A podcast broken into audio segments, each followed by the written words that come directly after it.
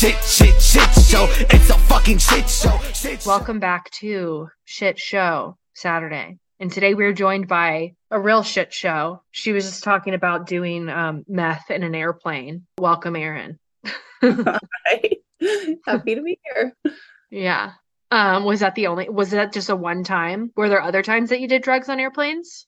Oh, um, not on the airplane, but definitely like before and after Before there. they- Yeah. Mean, airport where, you get really drunk. I mean, that's what you know happens in airports. Mhm, that's there. mhm. The memories, I only did it a couple times because I was so young, but once I got a fake ID, I would. But Mhm. not on the plane. I was afraid that they would take my ID on the plane. Yeah. Well, you know what's funny is like I didn't drink or do drugs until after I was 21, so I never really got to experience that whole underage fake ID. I used the fake ID as to get into dance clubs. Like Uh-huh. that's what I was into. And didn't use. No, so be- my parents were drug addicts, and I was like, I will never fucking be my parents. A hundred percent. I was even um like 16 or 17 years old, and I put on an event for teenagers where I was going to teach them to meditate instead of doing that. uh-huh. Did you? Yeah, I didn't have very many people come, but No. Yeah, that sounds kind of fucking lame.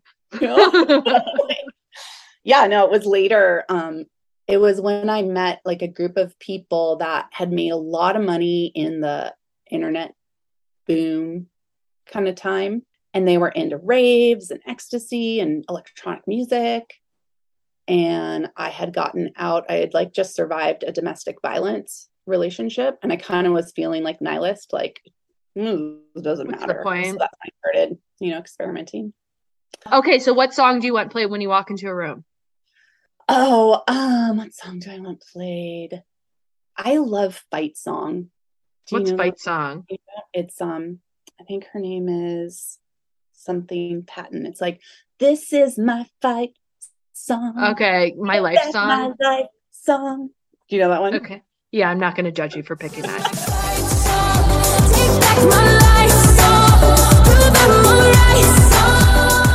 Favorite carb?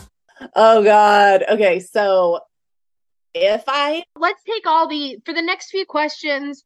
Let's take all the, you know, uh, intolerances, like, there's no rules. Like I live in a Yeah. universe with no rules. no I- rules, and you're not impacted. Like you, you can eat a, a million donuts and you feel perfectly okay. Like that's the world that we're living in right now. It is a toss up between pizza and macaroni and cheese, but the Uh-huh. macaroni and cheese has to have ketchup on it, which is basically pizza, really.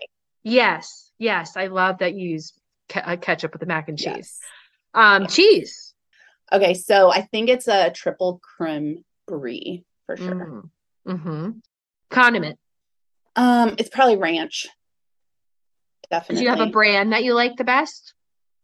Mm, I like, I don't know what the brand is, but it's when you go to a restaurant and you're like, oh, that's some of that like mix shit.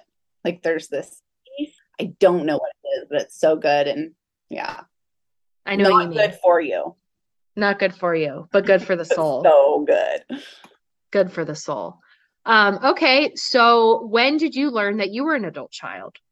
Um, I really don't know. Like, I think somebody, so I grew up around 12 steps because my dad got sober for the first time when I was four, and he was in NA. And then I went to Al Anon in 2012 when I realized my mom was an alcoholic. Were they married? No, they divorced when I was two. Somewhere along the road, somebody mentioned the phrase adult child.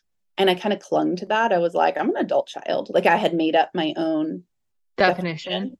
Uh-huh. And then during the pandemic, somehow I stumbled on the laundry list on it, probably internet search one night. And I was like, oh my God, I'm all, that's all me, a hundred percent.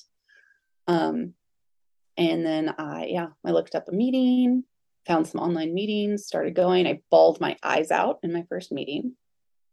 And um, it was really dark for a couple months. It was pretty bad. Then I found your podcast, and that was relieving because you bring like the humor to it. There's not a lot of humor in the In- ACA. No. So what was your adult child bottom? Well, I think it started when I gave birth to my first child Mhm. um because I was holding like this little beautiful amazing precious soul and all of a sudden I realized that my mom held this Mm. amazing precious soul and my dad held me and they fucking did drugs and they drank like people were snorting lines of cocaine off the coffee table when I was 2 years old and rubbing it in my gums. Yeah, so I just like I just had this moment in postpartum where I realized the depth of what my parents chose, Mm. like what they chose over me. And um it was heartbreaking. Both my parents are dead. So my mom passed away 10 days before I got pregnant Wow. suddenly and my dad had passed away the year prior. Um so I think that started it and I didn't really pay attention. It just kind of was like Mhm. white knuckled through that grieving and fell in love with my child. And then I got pregnant again, and the pandemic hit, and our town almost burnt down, kind of all at the same time. And I had this moment where I was lying in my bed, and my town was burning, and I could literally see it burning out my window. But because of where we lived, we weren't evacuated. wasn't going to be safe to get on the road, so we stayed. Um, but we're rural, so we don't have landlines out here, and our Mhm. cell phones weren't working. And I was like, "What are the like cops going to do? Come like with a blowhorn and tell me to evacuate?" So I laid in bed that night with like every muscle in my body like ready to fly. And um, for the next week, we had no power, no water, and the smoke was like purple, like hazardous, like you die if you go outside. And um, I went through the mental process of what what would I have to do to my children if like I don't know, it was like this like what if the smoke took us over? And I went through the whole like what am I going to do to save my children? And the thoughts were really really bad and really dark. And it was after that that I was like I'm I'm fucked up. I'm really fucked up. Um and just through parenting like realizing my control stuff how like I would control everyone and try to control every single situation and have this husband who's like so patient and so kind and really adaptable. So he was never like bothered by my controlling things, but I was. I was like, this is eating me alive. And the pandemic just kind of made me question everything about my whole life. I think that that's such a common experience for people, like what you said, like holding. I feel like I've heard that so many times of just holding your child and then realizing what you didn't get. Yeah. So when you made the comment about them putting coke in your gums, were you told this or you remember this? I remember this. I remember it. I remember people in the living room, you know, they're having a party. It's the I was born in 77, so it's late 70s. And um they're doing lines. And I remember I remember the moment that I realized too that it that wasn't normal. And it was kind of in that same time period. So I'm like age two to four. Um and yeah, I remember my mom, I think it was my mom, could have been somebody else, but I remember them rubbing my gums with the excess cocaine.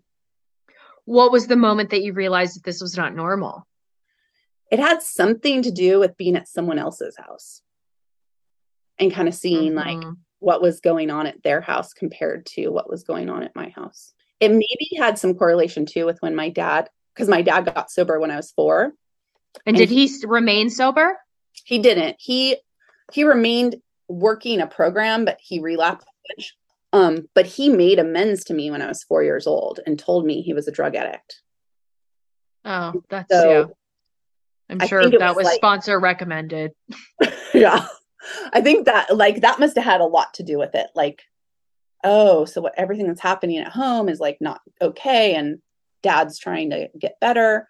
But then I really hated the 12 step program because it was like my dad would come and go from my life. It's like he'd come back and he'd make amends and then he'd relapse and I wouldn't see him for a month to a couple of years.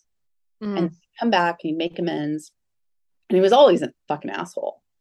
So it wasn't like recovery ever made him a better person, but it was just really like ping pongy for me. So it took me um finding ACA to finally be like, oh, 12 steps are good, I think. yeah, that's like I mean, that's even like worse than the my parents telling me that my mom was an alcoholic when I was seven. Your dad making a nine step amend to you when you're four? Did you have siblings? I don't have siblings, but I remember it like clear as day. Like he got, I was on a park bench, sitting on the bench. He gets down on his knees, looks me in the eye, and he's like crying. He's like, Your daddy's a drug addict, but I'm going to try. I'm going to try. And yeah. And it was like that happened too many times to count Mm-hmm. for the rest of my life. That I just never, you know, I never believed it. Even I think his longest stretch was 15 years and then he passed away. So did he pass away sober? Yeah, he was sober when he passed away, but he passed away from probably complications of being a drug addict. Uh-huh. Um, so let's talk about this cult.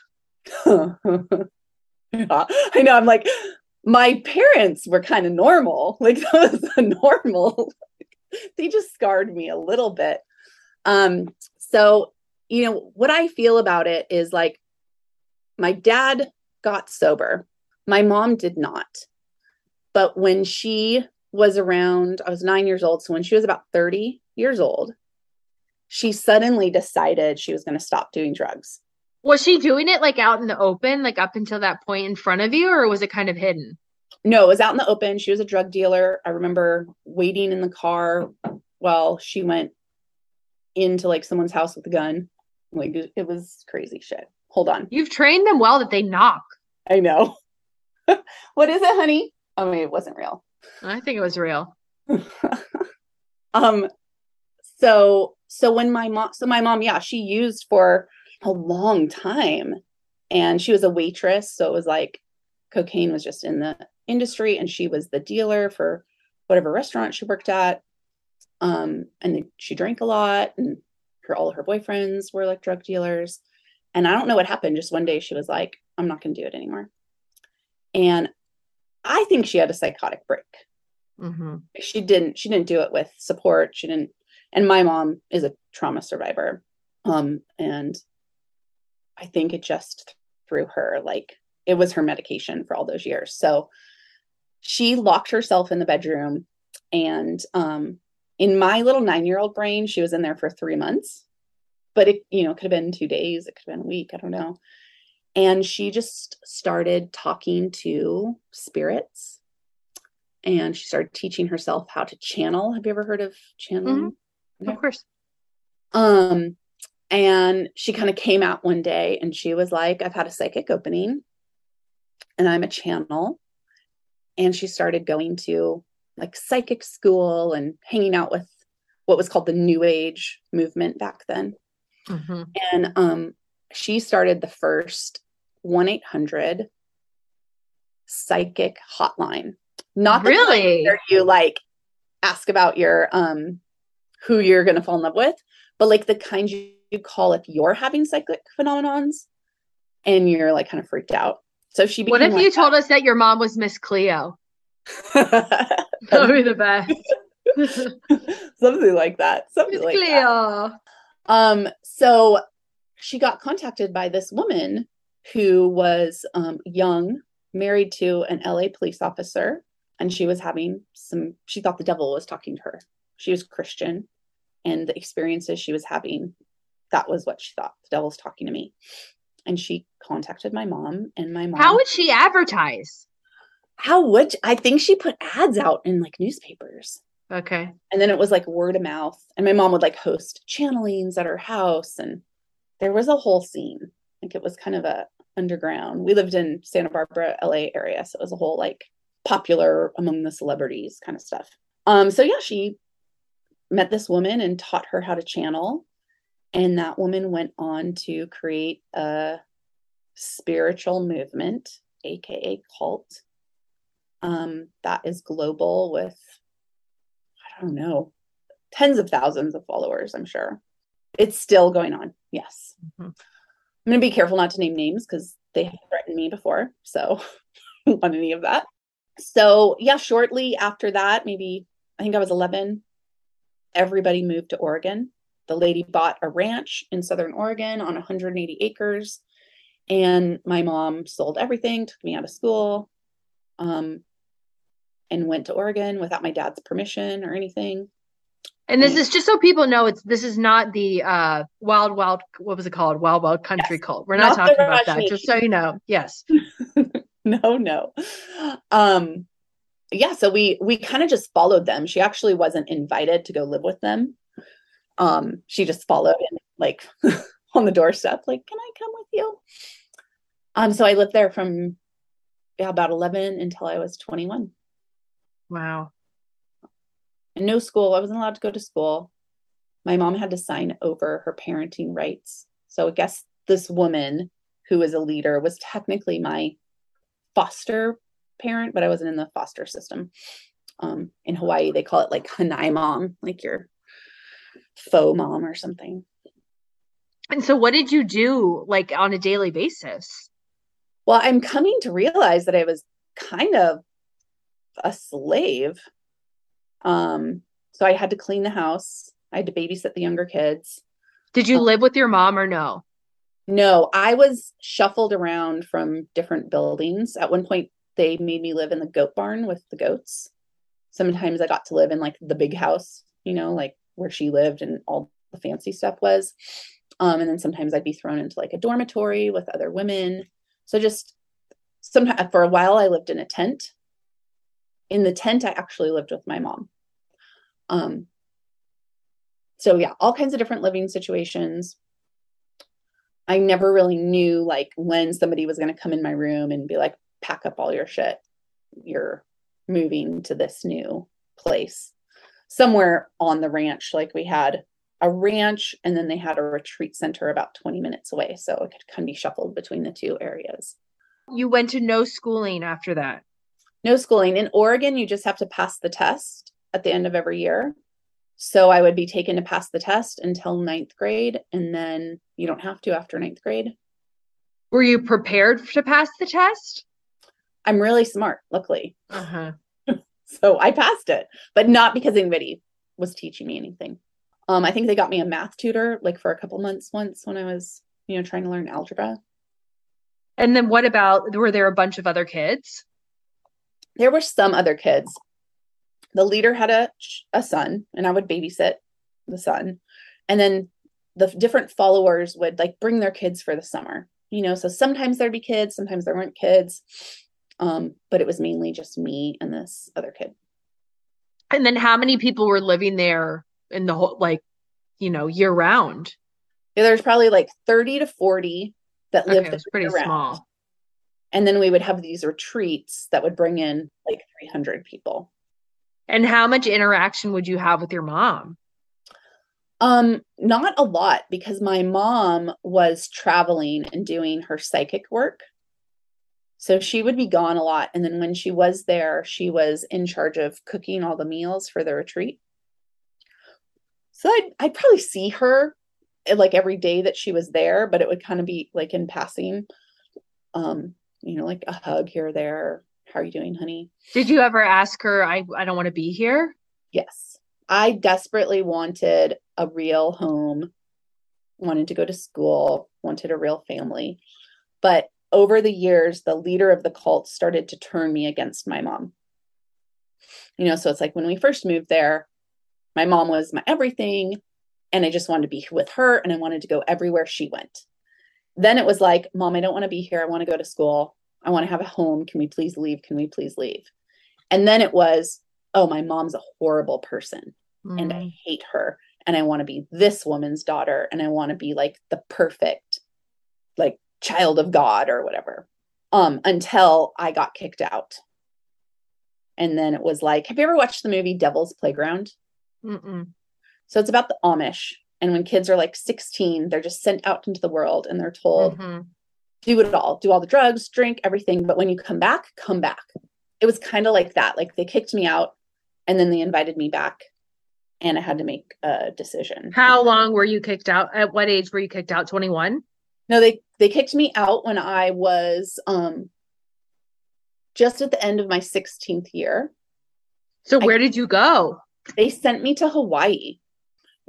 They just like gave you a they just got you a plane ticket? They bought me a plane ticket. They paid for my rent for six months. That's Um, pretty nice. Nice. I mean, it was sweet for six months.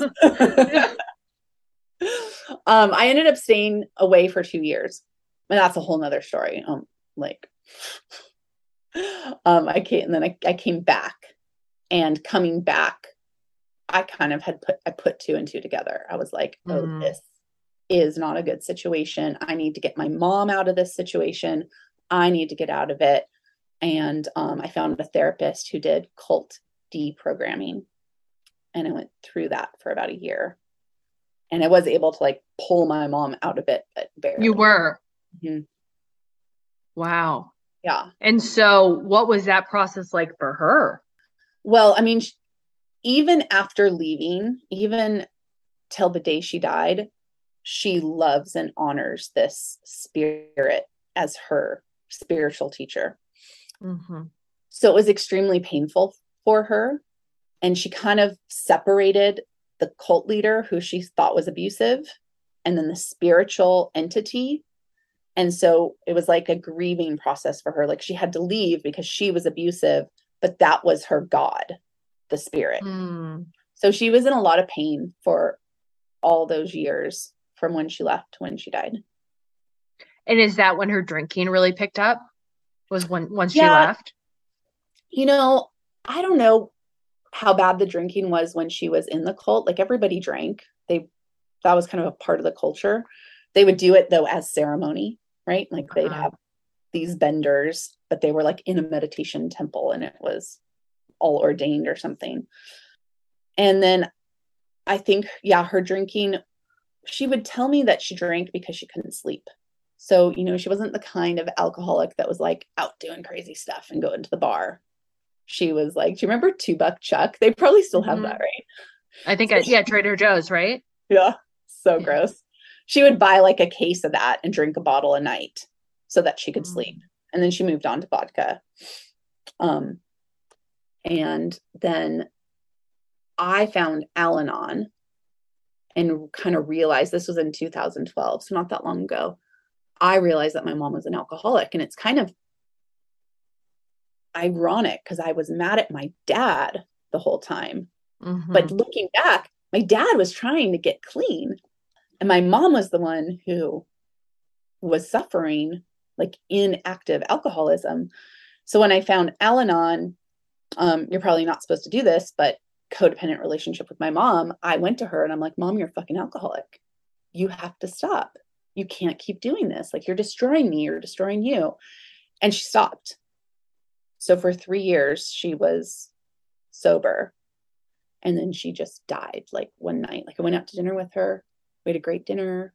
We hugged. We were laughing. She said she was the happiest she'd ever been in her life. And the next morning, she didn't show up for a phone call that I had with her. And my husband went to her house and found her dead in the bathroom. No explanation from the doctors, nothing. She had just had a clean bill of health. So, I mean, I don't know how much emotional pain she was in, really, Mm. but she had three years where she was sober. Was she working a program? No. No. And I don't know if she actually was sober. That's the thing. Like, I cleaned out her apartment, so I probably would have found bottles. But there's part of me that's like, was she really sober? Like, can you really? You would yes, you can. You would have known. Um, but I'm surprised that she was in a good place. she was really happy. She was really, really happy. And so the spiritual side, like you can't take my spiritual upbringing out of me. It's just in me. But the spiritual side is like she chose, like she chose to leave. She found her moment of peace. And also 10 days before I got pregnant, if my mom was alive with me having babies, like in some ways it'd be awesome, but in so many ways it would have been horrible. And I, I kind of feel like it's the best gift she ever gave me was to Mm. out right before I became a mom. Wow. That's a lot. It's all a lot. So that was when? That was 2016, December 2016, And then when did your dad pass away? the year before. Talk about abandonment. Oh God, like a hundred percent. I mean, abandonment is the issue, and I just do it before anybody can do it to me. That's that's my mo. When my husband and I started dating, like I've I've have a lot of horrible dating stories, of course, like you. Um, I don't know what you're talking about. just a lot of winners along the road. And um, you know, when I met my husband and we fell in love and then he moved in with me, I immediately was like, oh shit, what did I do? So I wrote him a Dear John letter letter and I wrote him a check for like a couple months rent. and I told him, like, get out. and I went on I went on a trip. Um, and he, I came home and he was like still sitting on the couch. Mm. just like what what are you what? I'm like i'm not i'm not gonna leave you like i know i know what i know what this is like i know what you're trying to do i'm not gonna leave and Mhm. god like god bless him. that's the only reason that i'm in a relationship because i found one person who like won't leave me. I'm still convinced he's gonna leave me any day and that you know he's running some kind of con on me sure of it. Um, so when you do you feel like the the the therapist that was doing like the cult deprogramming, I mean, when you look back on that, would you relate that to ACA work at all? Yeah, I think there were some elements of that. You know, she really helped me understand. Like, I just felt like an idiot because I came out of this cult situation. I hadn't been um, educated. So I would have conversations with people and they'd start talking about world events or historic events. And I just didn't, I had no idea what they were talking about. I didn't have social skills. I didn't know that people lied. And so I really was like this, uh, you know, adult child. Um, and she helped me see that that was okay and expected based off of what I had gone through. And that I actually, at 21, had to learn how to live in the world because nobody had ever taught me.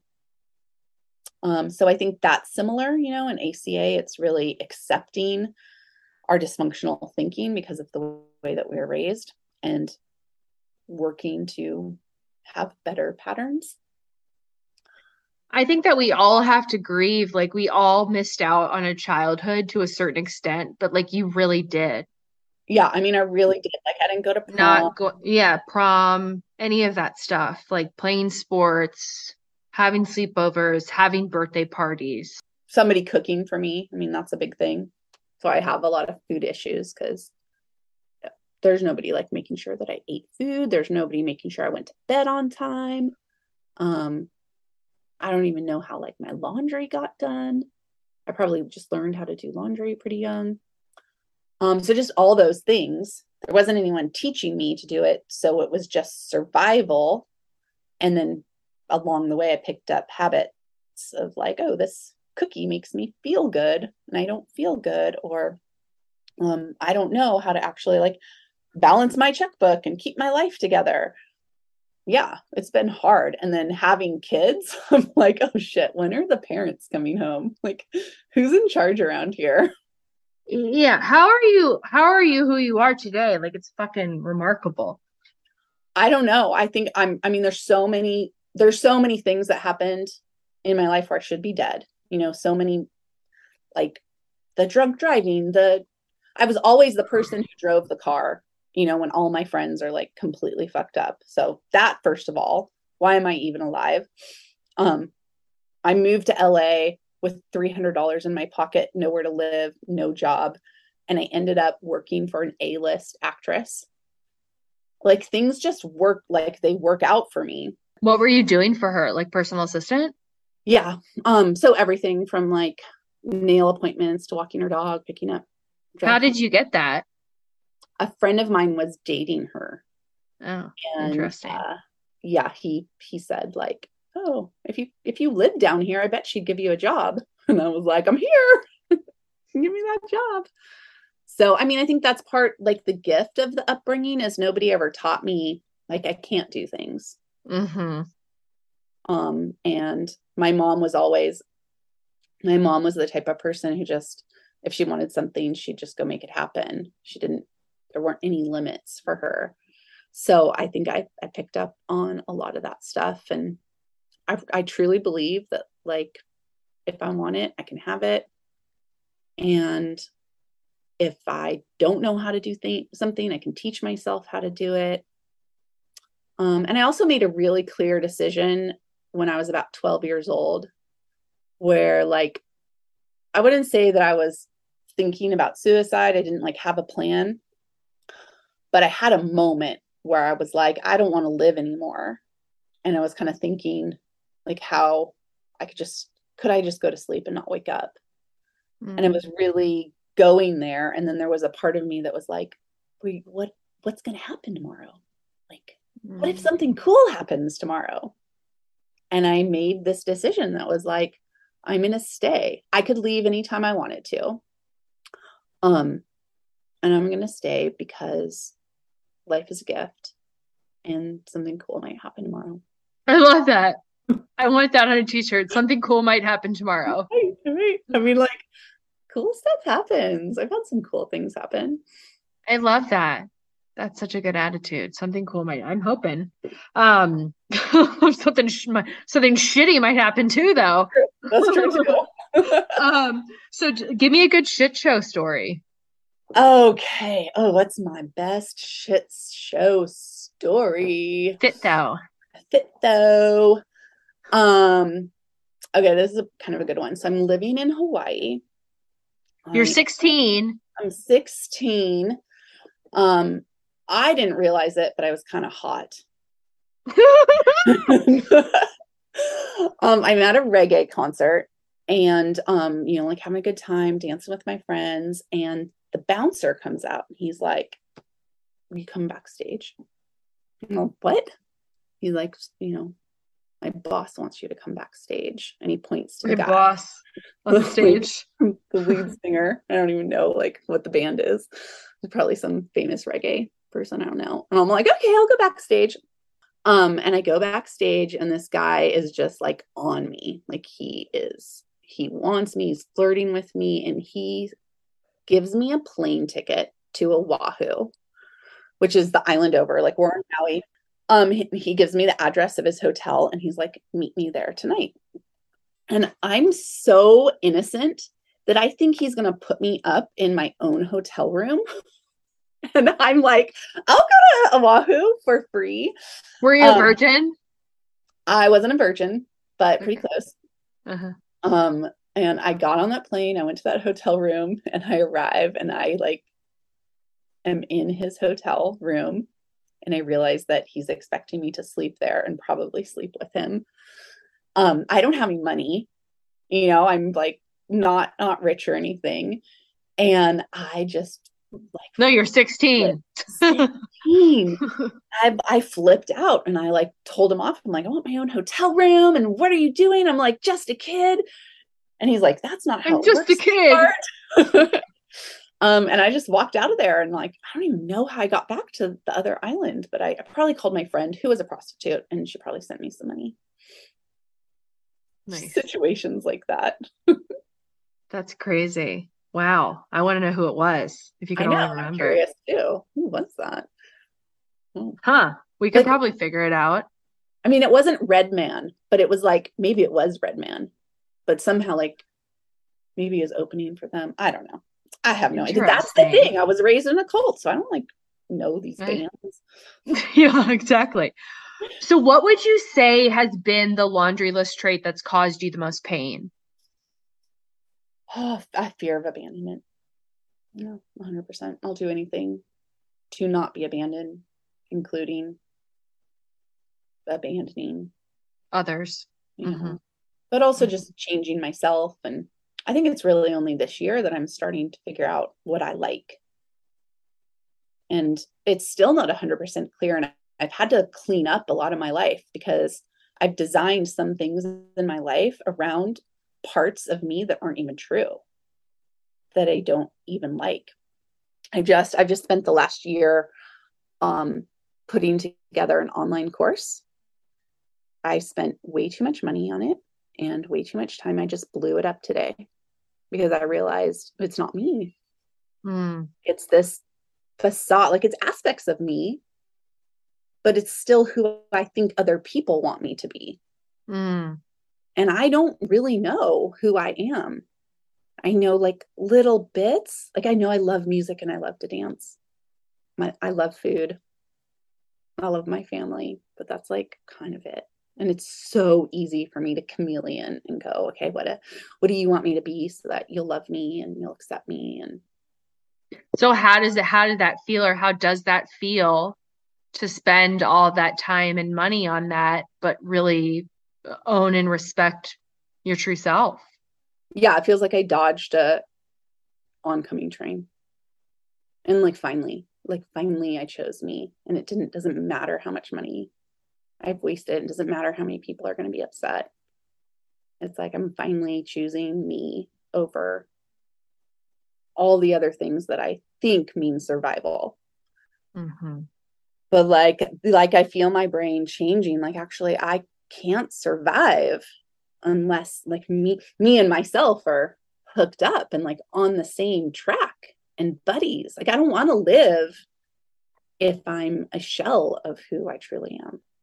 I just feel like I self sabotage and implode when I'm not living as my true self. Like I will get myself fired. Um, a lot of other people, I feel like they can they can stay the course, you know? Yeah, I find you extremely inspiring and like a really good role model. Oh, well, thank you. because you are, you're just being like, I don't ever feel when I'm in your presence like I have to be anything other than myself because you're like so fucking real. Um, and I need a role, like I need a role model for that. Like I don't even know what that that looks like. It's kind of like, wait, it's okay. Like it's okay to just be myself here. What what's going on? Like what world am I in right now? And I can sniff people out when they're not, and it's not like I don't know, you know what I mean? Totally. But I wonder, like, what if I become like fucking huge? Like, is that gonna go away? Like, I don't want it. Be, you know what I mean? Like, th- can people stay real? Because I'm I'm trying to stay real. yeah i mean that you have the foundation like it's so a part it's like a part of your brand like if you got unreal you'd be off brand it would be really awful. cool. I agree. I don't even think I could do it if I tried. Let's be honest. it's so I'm- good i mean that's how you I don't know if it's great for my dating life, but whatever. Um So what does healing look like for you or what is a tool that you use when you start spinning out?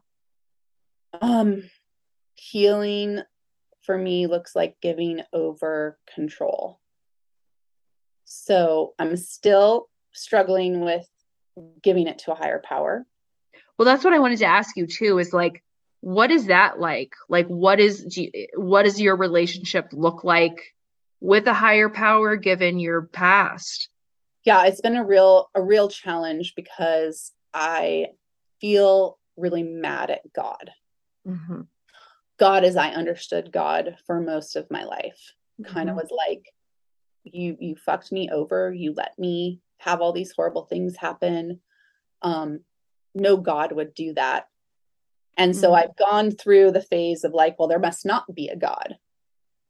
And now i'm coming to this place of like wait a minute. Who said that god was going to protect us from all this stuff? Like what if life is the spectrum of pain and beauty and bliss and suffering and our higher power is this loving being who is there to remind us this world isn't real. Mm. so i cling on to that like saying like i'm a spiritual being having a human experience. And so that's that's all i can connect to with the higher power right now is like that omnipresent universal love that's like i know life is life is hard life sucks and it's beautiful. And don't take it too seriously because there's so much more. It's like the visual for me is like it's we're a drop in the universe. And we're important. I'm not saying we're not important. This life isn't important, but it's so vast um, that really the only thing that's important is that divine love, that higher power. So I think that's been the switch for me is I had to stop thinking that it was God's job to save me because it's not, in my opinion. So, talk about your podcast. Do you want to? So, yeah, sure, totally. So, um, I cannot be employed. I have not been employed since I was.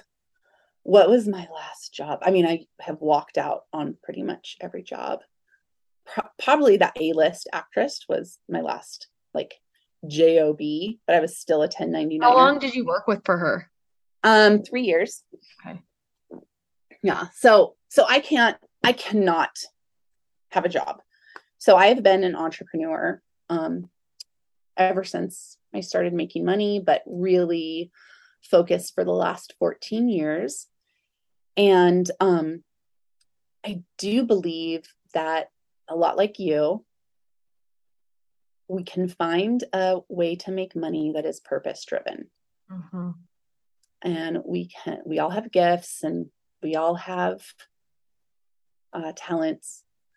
And I love hearing those stories. So my podcast is called the Vision Led Leadership Podcast. And I in, interview visionary entrepreneurs who have a story of like waking up one day and being like, I want to go start my own business.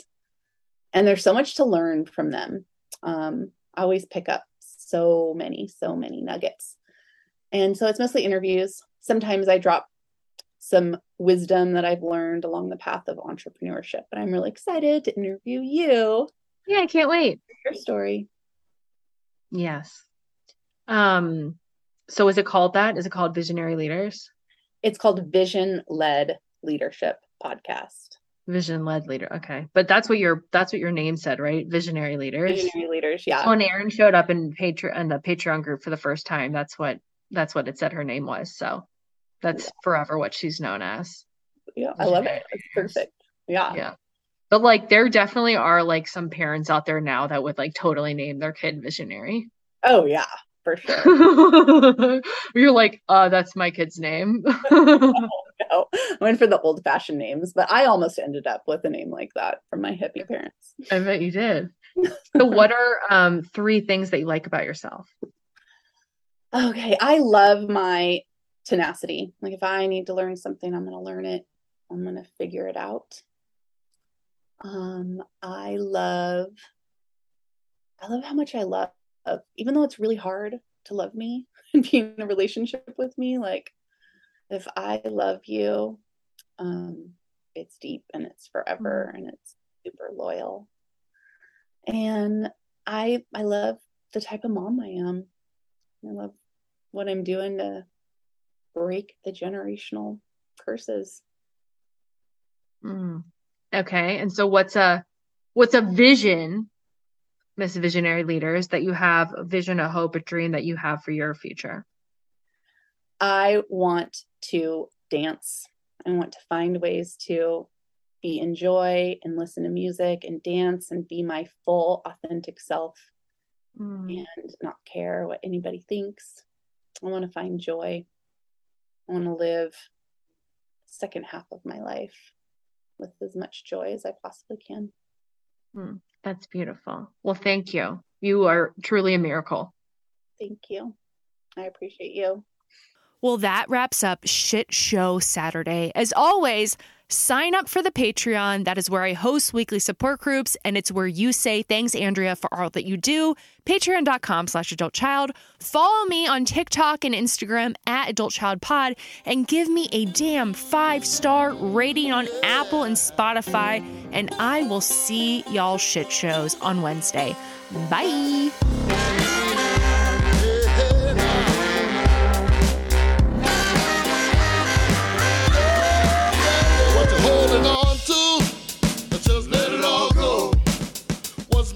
slow now. Don't let it all go.